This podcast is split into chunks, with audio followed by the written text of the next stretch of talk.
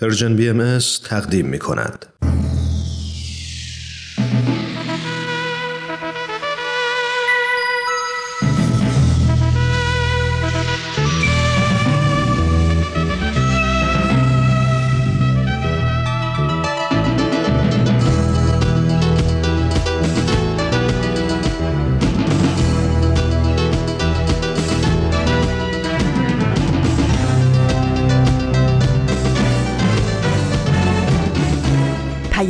دوست، برنامه‌ای برای تفاهم و پیوند دلها.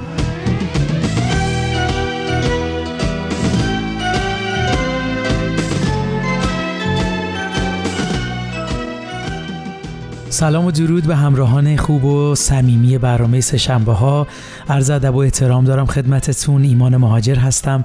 امیدوارم حالتون خوب باشه و دلهاتون به امید و صبر مثل همیشه زنده باشه. خوشحالیم از رادیو پیام دوست از رسانه پرژن بی ام اس مهمون شما عزیزان هستیم. خیلی خوش اومدید به برنامه خودتون. مرسی که شنونده برنامه‌های ما هستید. با ما همراه باشید.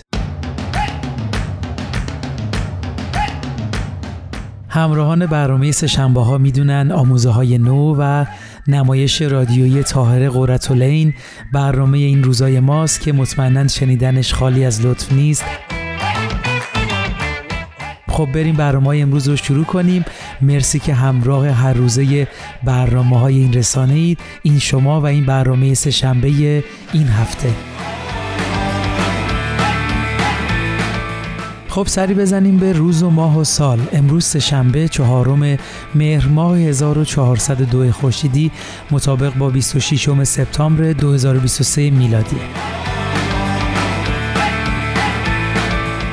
ایران و مردم عزیزش در مسیر تحول اجتماعی و عدالت‌خواهی و رسیدن به حقوق برابر زن و مرد قدم برداشتن.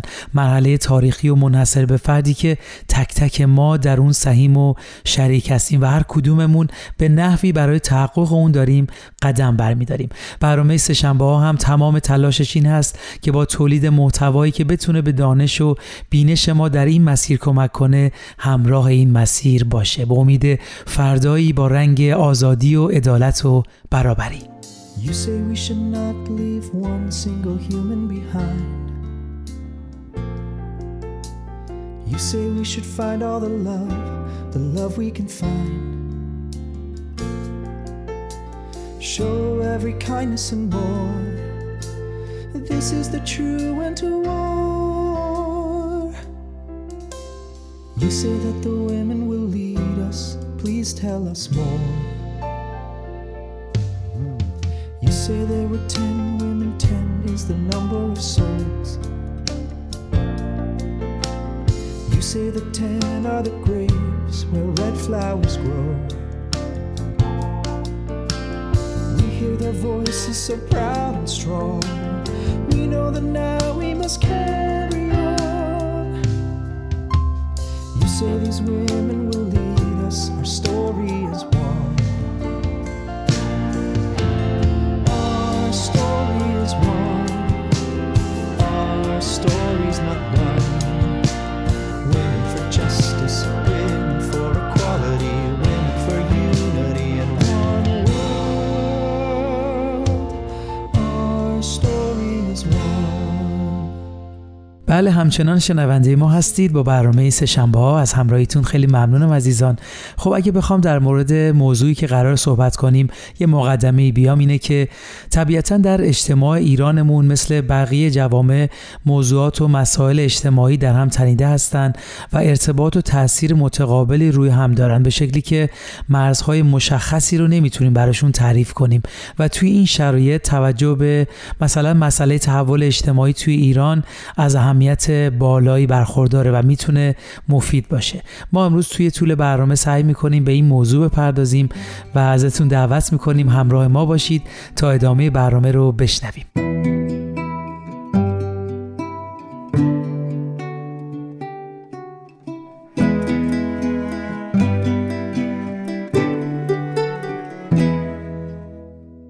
بله، همونطور که گفتیم جامعه ایرانی مدت هاست که مسیر عدالت‌خواهی و به دست گرفتن سرنوشت خودشون و مشارکت در ساخت آینده کشور رو آغاز کردن، مسیری که تغییرات زیادی رو همه ما شاهدش بودیم که به خودش دیده.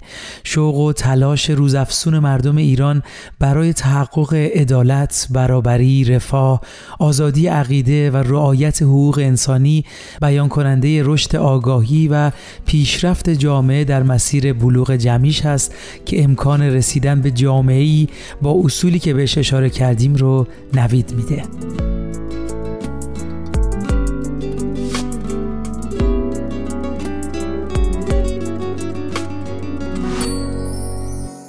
بله، مردم ایران در گذر این مسیر پرفراز و نشیب نشون دادن که با وجود تفاوت و تنوع دیدگاه‌ها، عقاید و باورها و پیشینه‌های مختلف، ظرفیت وحدت و تلاش و فداکاری در راه آرمان‌های مشترکی مثل عدالت و برابری رو دارند.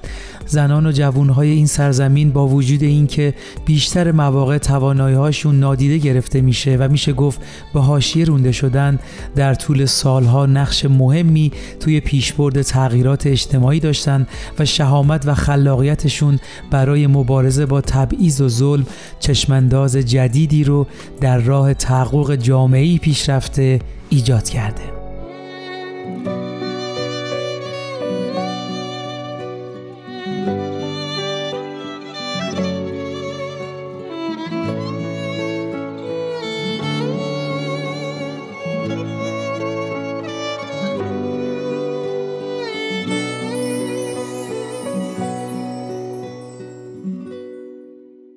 خیلی ممنون که تا اینجای برنامه شنونده ما بودید.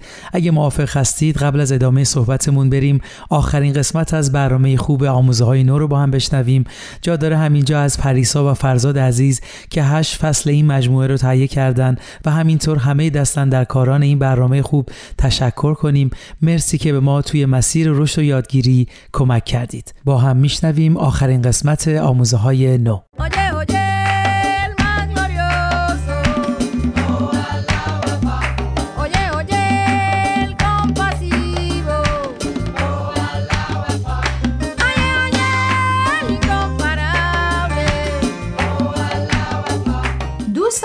سلام، من پریسا هستم و به همراه همکارم فرزاد امروز هم یک قسمت دیگه از برنامه آموزه‌های نو رو تقدیم شما می‌کنیم.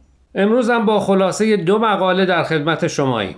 مقاله اول با عنوان تکنولوژی، تماس، نوموفوبیا، آیا ما بیش از حد به دنیای مجازی متصلیم، نوشته جلینا پالمر، و مقاله دوم با عنوان پرورش روح جامعه پذیری در باغچه، نوشته ورونیکا سالونو. دوستان با ما تا انتهای برنامه همراه باشید.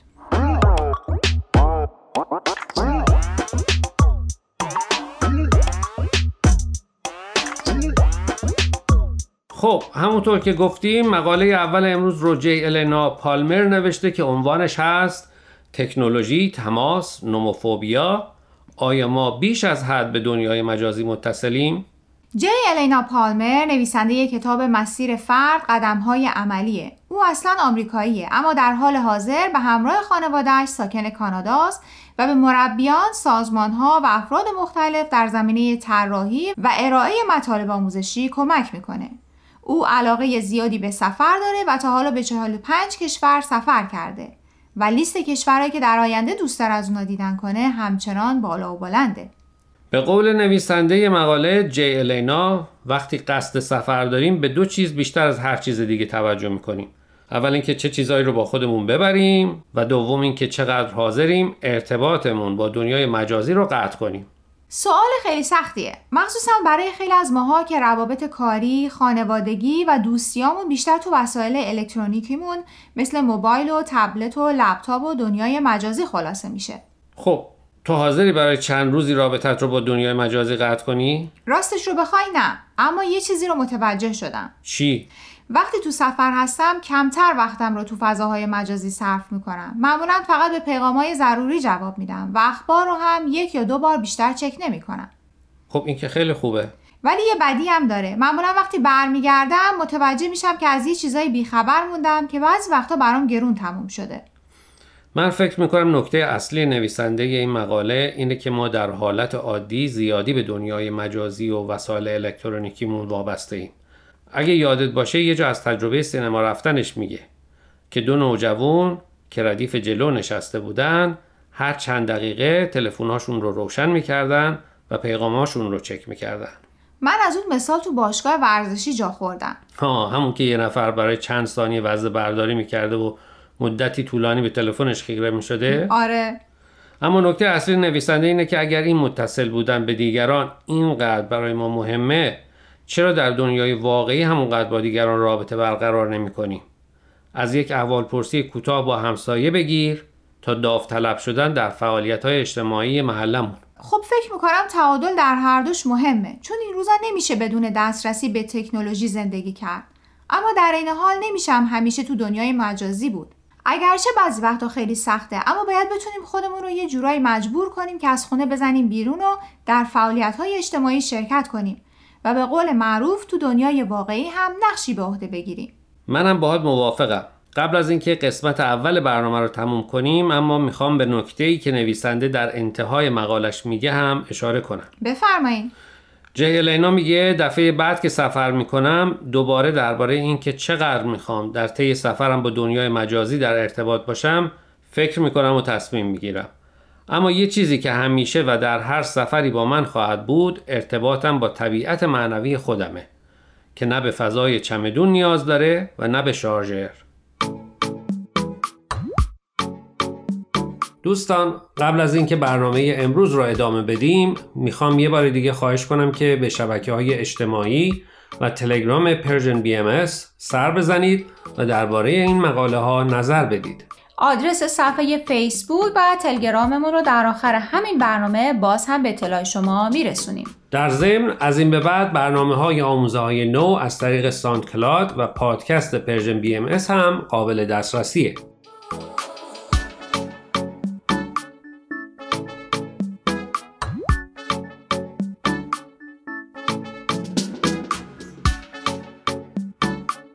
دوستان، مقاله دوم برنامه امروز عنوانش هست پرورش روح جامعه پذیری در باغچه، نوشته ی ورونیکا سولانو. ورونیکا مدرک کارشناسی در رشته تعلیم و تربیت داره. دو دختر داره و با همسرش یک شرکت نرم افزار نویسی رو اداره میکنن و به بچه ها هم برنامه نویسی یاد میده. اگه یادت باشه دوران کرونا خیلی برای سرگرم نگه داشتن خودشون یا به باغبونی یا نگه داشتن حیوان خونگی رو آوردن. بله یادمه. نمیدونم چند درصد اون افراد هنوز به این کار ادامه میدن، برای اینکه به نظر میاد بعد از همه‌گیری سر همه خیلی بیشتر از سابق گرم شده.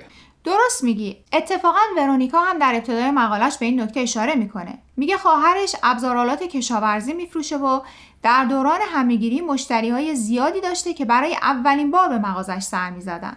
راستشو بخوای عنوان مقاله برای من کمی گنگ بود. برای منم همینطور، اما به نظرم مقاله نکات جالبی داره که خالی از لطف نیست با شنونده ها هم در میون بذاریم. اگه موافقی خلاصه مقاله رو بگیم، شاید تا آخرش متوجه منظورش هم بشیم. حتما. ورونیکا در ادامه مقالش میگه با وجود اینکه باغچه‌اش بزرگ نیست، اما اوقاتی رو که در اون صرف میکنه براش خیلی با ارزشه، چون کار کردن تو باغچه بهش آرامش میده. یاد گرفته چطور صبورانه از گلها و گیاها مراقبت کنه تا به ثمر برسن. یه جایی هم درباره این حرف میزنه که رسیدگی به علفها و یکی یکی در آوردنشون از خاک اون رو فرد صبورتری کرده. مقاله اما اونجا برای من جذاب شد که ورونیکا میگه داشتن باغچه باعث شده که با همسایه‌هاش احساس نزدیکتری کنه. اینکه موقعی قدم زدن تو محله با همسایه‌ها درباره باغچه‌اش صحبت میکنه یا از دیدن کدوهای باغچه همسایه‌اش خوشحال میشه. برای من که هیچ چیز قابل مقایسه با این حس قشنگ نیست که گل یا میوه رو با تلاش به بار برسونی و ثمره کار و تلاشت رو با دیگران به اشتراک بگذاری. کم کم دارم متوجه میشم منظور ورونیکا از عنوان مقالش چی بود. چی؟ اینکه نه تنها خود باغبونی، بلکه این رابطه‌ای که در اثر این کار با همسایه‌ها و اطرافیانش برقرار میکنه حس تعلق داشتن به گروه رو به ورونیکا میده و همین خودش باعث میشه که احساس خوشایندی داشته باشه. باهات موافقم. منم تشویق شدم برم و به جای چند تا گلدون به فکر باغچه بزرگتری باشم تا بتونم محصولاتش رو با همسایه‌هام هم قسمت کنم.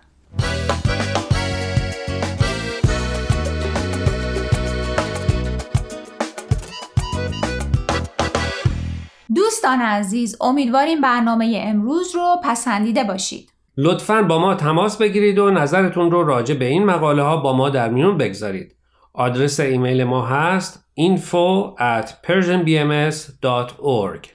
اگر هم موفق نشدید که همه قسمت ها رو گوش کنید یا دوست دارید یک بار دیگه اونا رو بشنوید، میتونید به سراغ وبسایت Persian بی ام اس برید به آدرس persian bahai media dot org. در ضمن میتونید از طریق فیسبوک، تلگرام، اینستاگرام و ساندکلاود Persian بی ام اس به همه برنامه‌های ما دسترسی داشته باشید و برنامه‌ها رو اونجا گوش کنید یا از طریق این رسانه‌ها برای ما نظر یا پیاماتون رو بفرستید.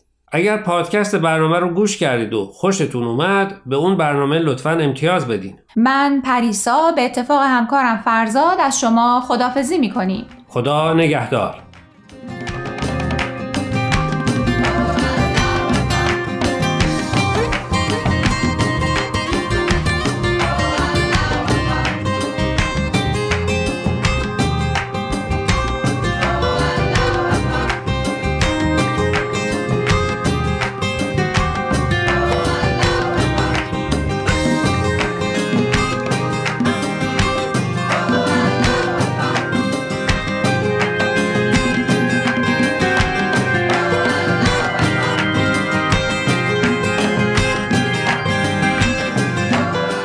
همچنان شنونده برنامه‌های رادیو پیام دوست از رسانه پرژن بی ام اس هستید. ایمان مهاجر هستم. مرسی که تا اینجای برنامه‌ها همراه ما بودید. امیدوارم از شنیدن آخرین برنامه آموزه‌های نو لذت برده باشید.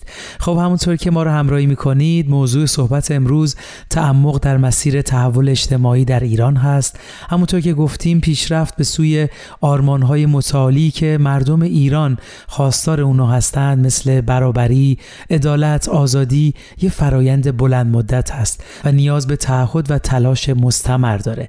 یکی از مهمترین قدم ها توی این مسیر وضوح فکری نسبت به ویژگی های آینده مشترکی که هر گروه برای ایران مناسب میبینه هست.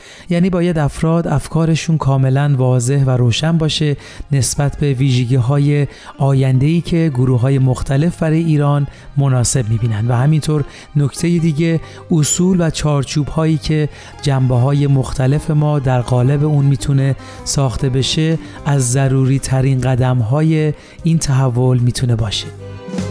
می‌گردم می‌بویم عطرت را ای ایران، می‌تابم می‌خوانم شعرت را ای درمان، می‌خندم میرقصم از شوقت ای جانا، می آیم میمانم با قلبم، میخوانم میبالم میسازم خاکت را.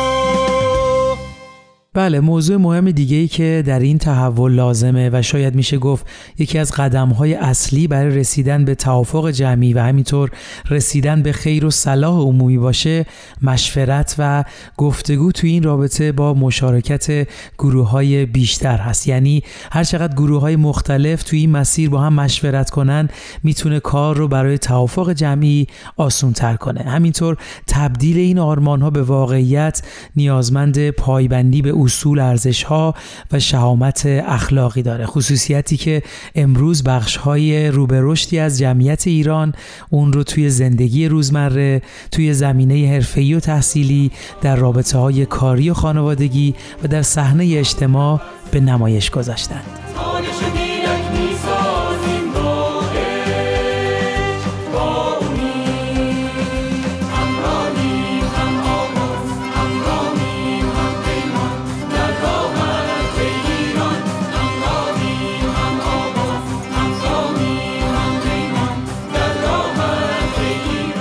مرسی از توجهتون عزیزان. بعضی اوقات شاید فکر میکنیم تحولات اجتماعی یا تغییرات اجتماعی همینطوری اتفاق میفتن، ولی واقعیت همینه که واقعا پیچیده هستند و برای درکشون باید ساعتها تفکر کرد.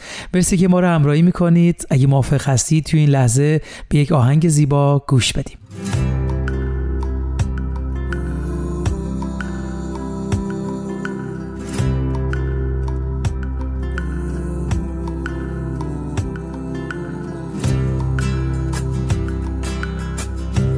ما به دنبال سحر میگردیم، ما به دنبال سحر میگردیم، دست در دست نسیم، دل من غرق بهار، ما به دنبال سحر میگردیم. ما به دنبال سحر میگردیم، ما به دنبال سحر میگردیم، دست در دست نسیم، دلمان غرق بهار، ما به دنبال سحر میگردیم.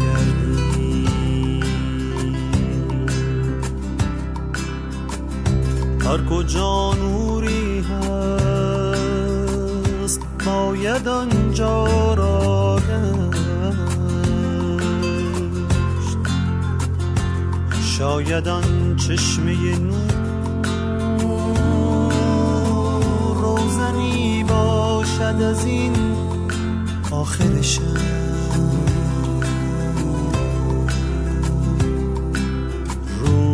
سحرگاهی نو،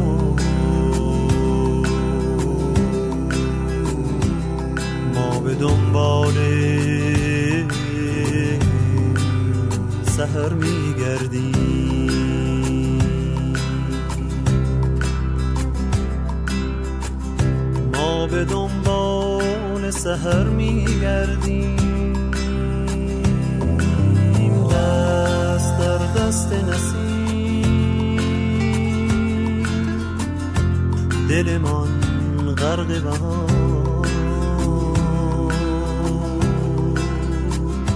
ما به دنبال سحر میگردیم. شاید آن عاشق پیر که سرودی میخواند قاصدی که پیغام جدیدی داره، ما به دنبال سحر میگردیم.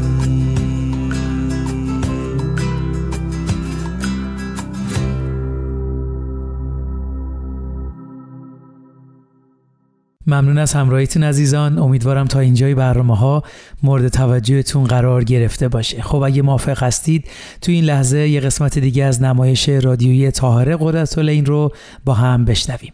طاهره قرةالعین.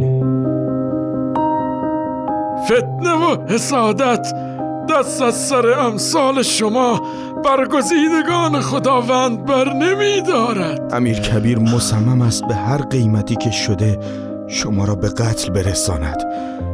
التماس میکنم از اینجا برویم. ما هم میرویم. باید به کمکشان بشتابیم. با واسطه گری سردار لاریجانی صلحی ظاهری برقرار شد، اما در جنگل تعدادی از اصحاب را کشتند و اموالشان را غارت کردند. یارا آنچه گذشت به حد کتابی است، نمیتوانم بگویم، نمیتوانم.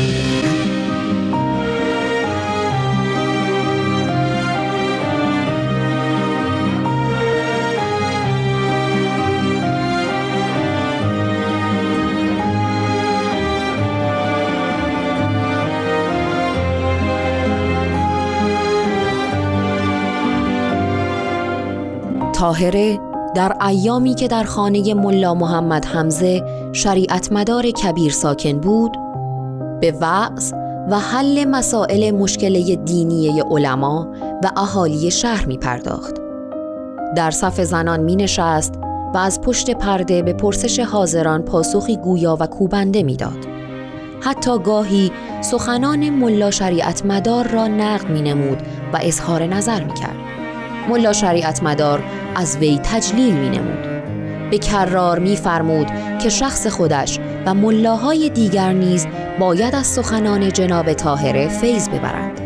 تعریف و تجلیل‌های ملا و اشتیاق مردم بارفروش از شنیدن بیانات ایشان موجب حسادت سعید العلما دیگر مجتهد معروف شهر گشت و شروع به فتنه پراکنی کرد و مردم را علیه جناب طاهره به تحریک وامی داشت.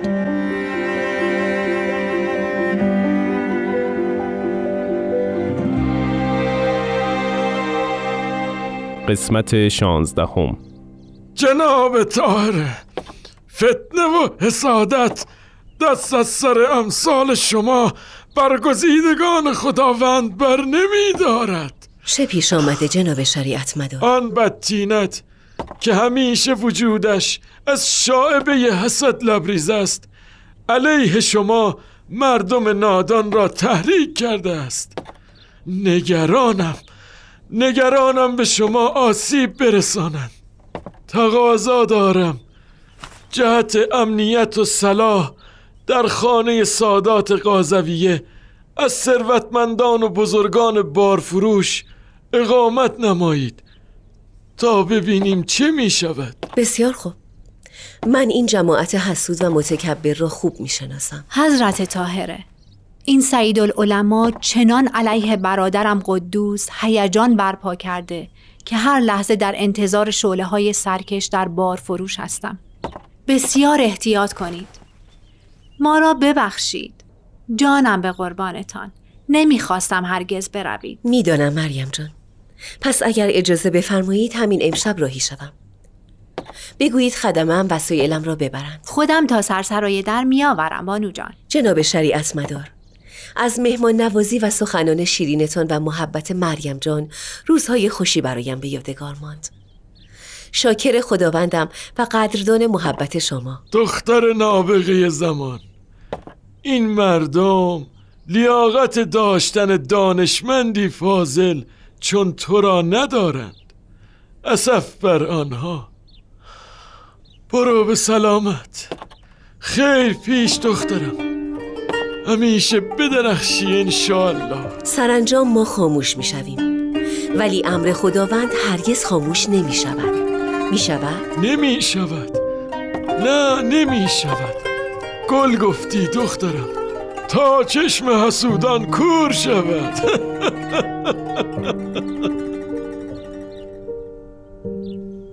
طاهره چند روزی در خانه سادات قاضویه از ثروتمندان و بزرگان بارفروش اقامت نمود و سپس راهی آمل شد.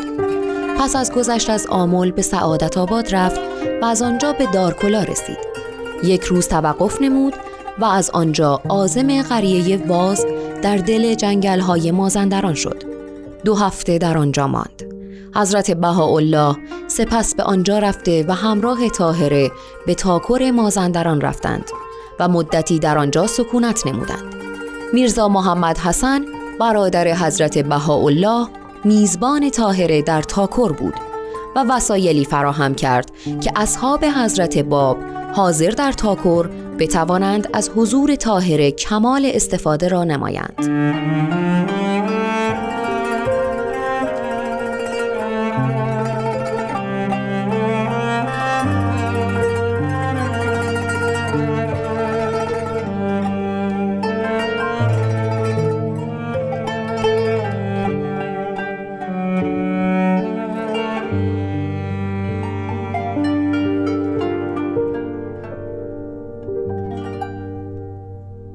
جناب طاهره، فرموده بودید اخبار اصحاب را به سمع شما برسانم. بگو برادر جان، کجا هستند؟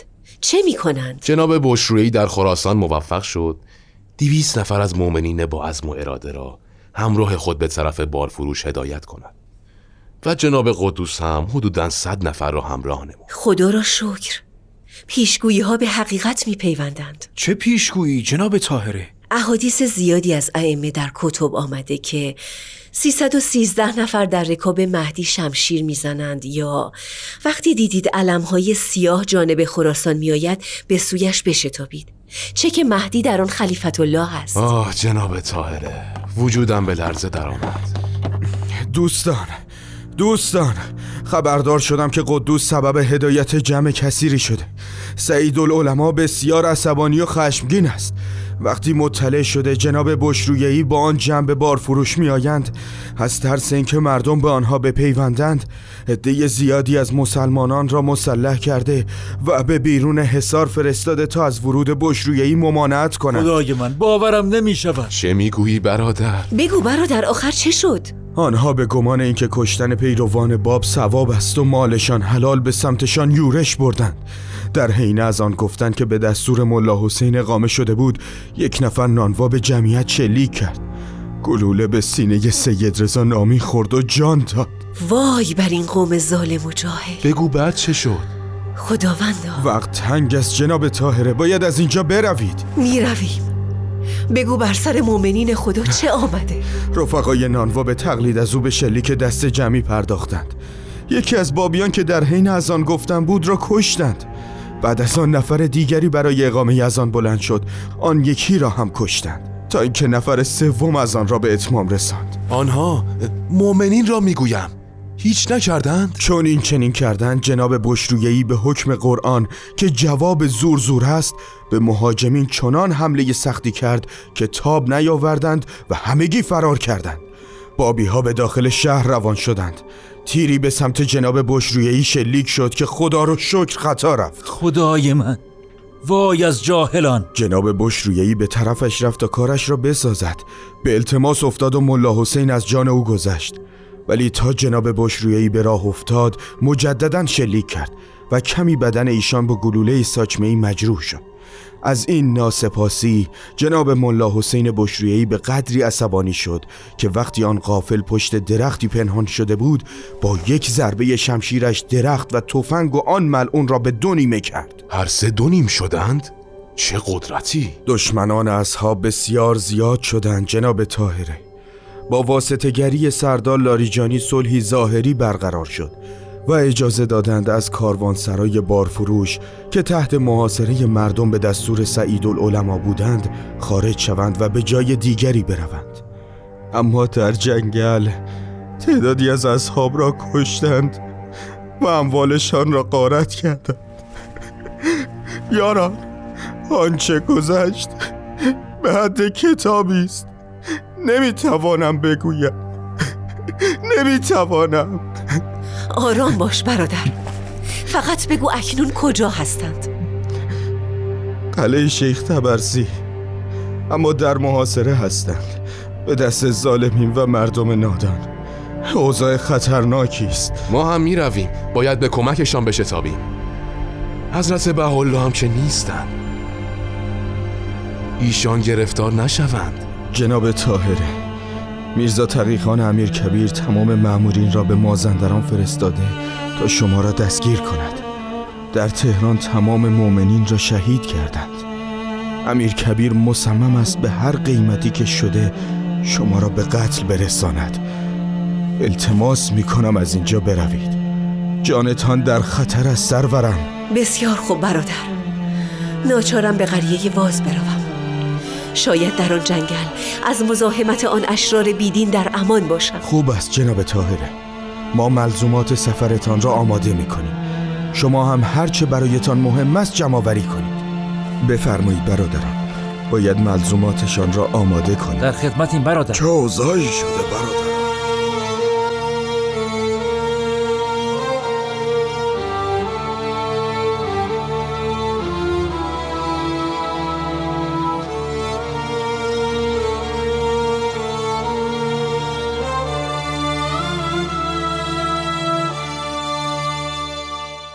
محمد شاه مرده بود. در حالی که تدارک انتقال سمت شاهی به ناصرالدین شاه دیده میشد، میرزا تقی‌خان امیر کبیر به خیال آرام کردن کشور همچنان فرمان قتل مؤمنین حضرت باب را میداد. جنگ سختی در قلعه شیخ تبرسی در حال وقوع بود. شاهزاده مهدی قلی میرزا به دستور ناصرالدین شاه مأمور کشتار بیرحمانه تمام اصحاب حضرت باب در قلعه شده بود. ملا حسین بشرویی و قدوس با هدایت اصحاب در این جنگ ناحق رهبری این مبارزه‌ای که ماها طول کشیده بود را داشتند.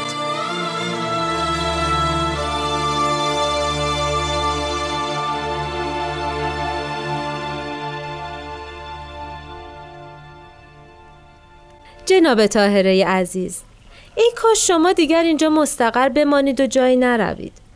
میدانید که قریه واز متعلق به دایی مهربان من آقا نصرالله گیلرد است و همه اهالی تکریمش میکنند. به شما هم که ارادت دارند و در حفظ و حمایت شما سفارش لازم را به بنده با اهالی کردند. میدانم شهربانو جان، قدردان آقا نصرالله و شما میزبان عزیز که خالصانه پذیرای من شدید هستم. تا ببینیم خدا برایم چه مقدر کرده است. آوازه فتوحات بابی ها در تمام کشور پیچیده. ترس و آشوبی عجیب در میان مردم ایجاد شده. انشاءالله این آتش ظلم خاموش شود. بیا داخل. چه شده؟ آقا نصرالله گیلرد به حکومت نور رفتند. برای چه؟ به خاطر اختلافاتی که با شوهر خواهرشان آقا نصرالله نایچی داشتند به آنجا رفتند. آهان، یادم آمد. خب دیگر چه؟ مأمورین واز نایجی را کت بسته به چمنستان بردن، زندانیش کردن. بسیار خوب، می توانی بروی. بسیار تفرقه ایجاد می کرد.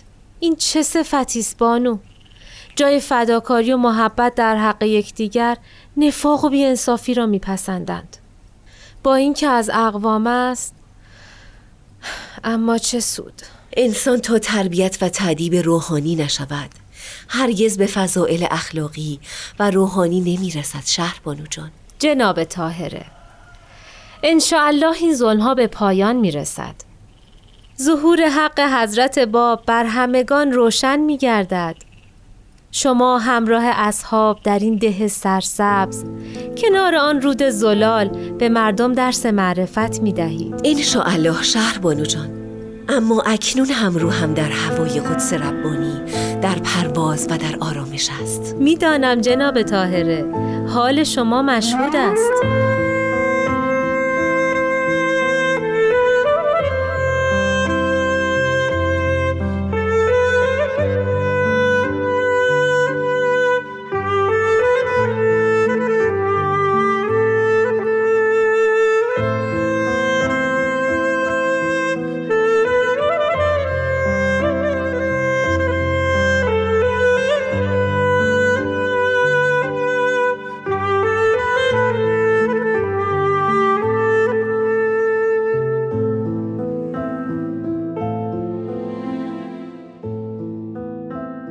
پس از شکایت آقا نصرالله گیلرد به حکومت علیه شوهر خواهرش، حکومت او را زندانی می کند. پس از چندی فرار کرده و به تهران می رود و موضوع اقامت جناب طاهره را در قریه واز به اطلاع میرزا تقیخان امیر کبیر می رساند. امیر کبیر فوراً به مأمورین مخصوص دستور می دهد تا همراه نائیجی به واز بروند و جناب طاهره را دستگیر و آقا نصرالله گیلرد را به قتل رسانده و اموالش را ضبط نمایند. جناب طاهره حدود نه ماه در آن قریه بودند.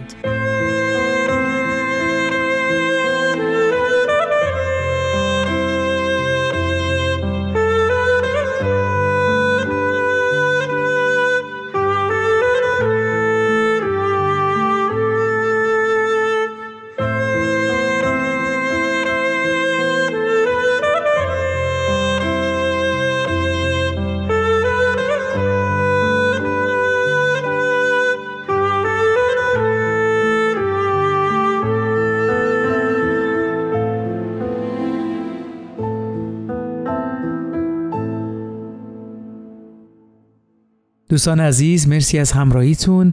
در خدمتتونیم با ادامه برنامه سه‌شنبه ها از رادیو پیام دوست. ممنونم که برنامه طاهره قرةالعین رو هم گوش کردید.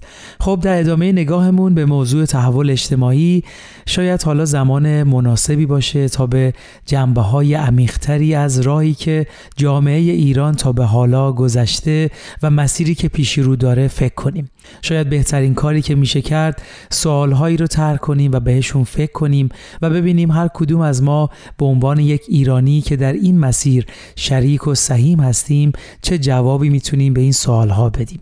حتی ممکنه بتونیم سوالهای دیگه‌ای رو به اینها اضافه بکنیم و همونطور که گفتیم با مشورت با دوستانمون در این مسیر تاریخی و منحصر به فرد تحول اجتماعی ایران همراه و همقدم باشیم.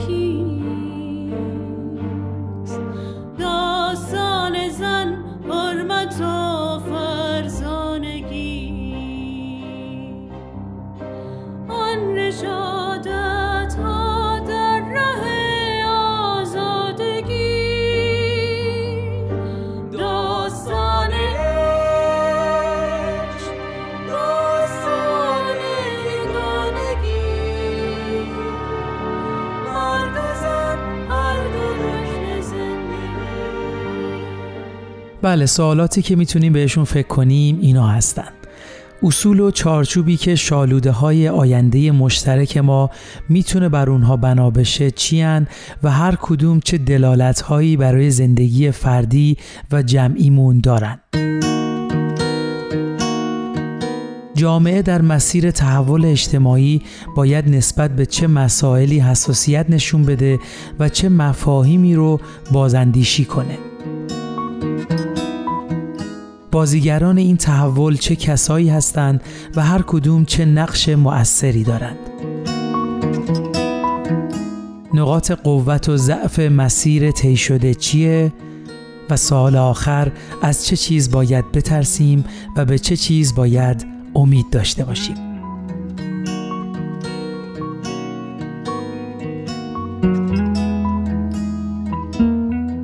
بله، همونطور که گفتم سوالها و موضوعاتی مثل این هرچقدر با گروه‌های مختلف در میون گذاشته بشه میتونه در ساخت ایرانی بر اساس عدالت و برابری کمک کنه. ممنون از همراهیتون عزیزان. صحبت‌هایی که امروز با هم داشتیم برگرفته شده از وبسایت گفتمان ایران با موضوع تحول اجتماعی بود، موضوعی که شاید دغدغه همه افراد هست که به آینده ایران نگران هستند و دوست دارن در ساخت ایران مشارکت داشته باشند. امیدوارم داریم همه ما شاهد اون روزی باشیم که پرچم عدالت و آزادی و برابری نه تنها در کشور عزیزمون بلکه در تمام دنیا گسترده بشه.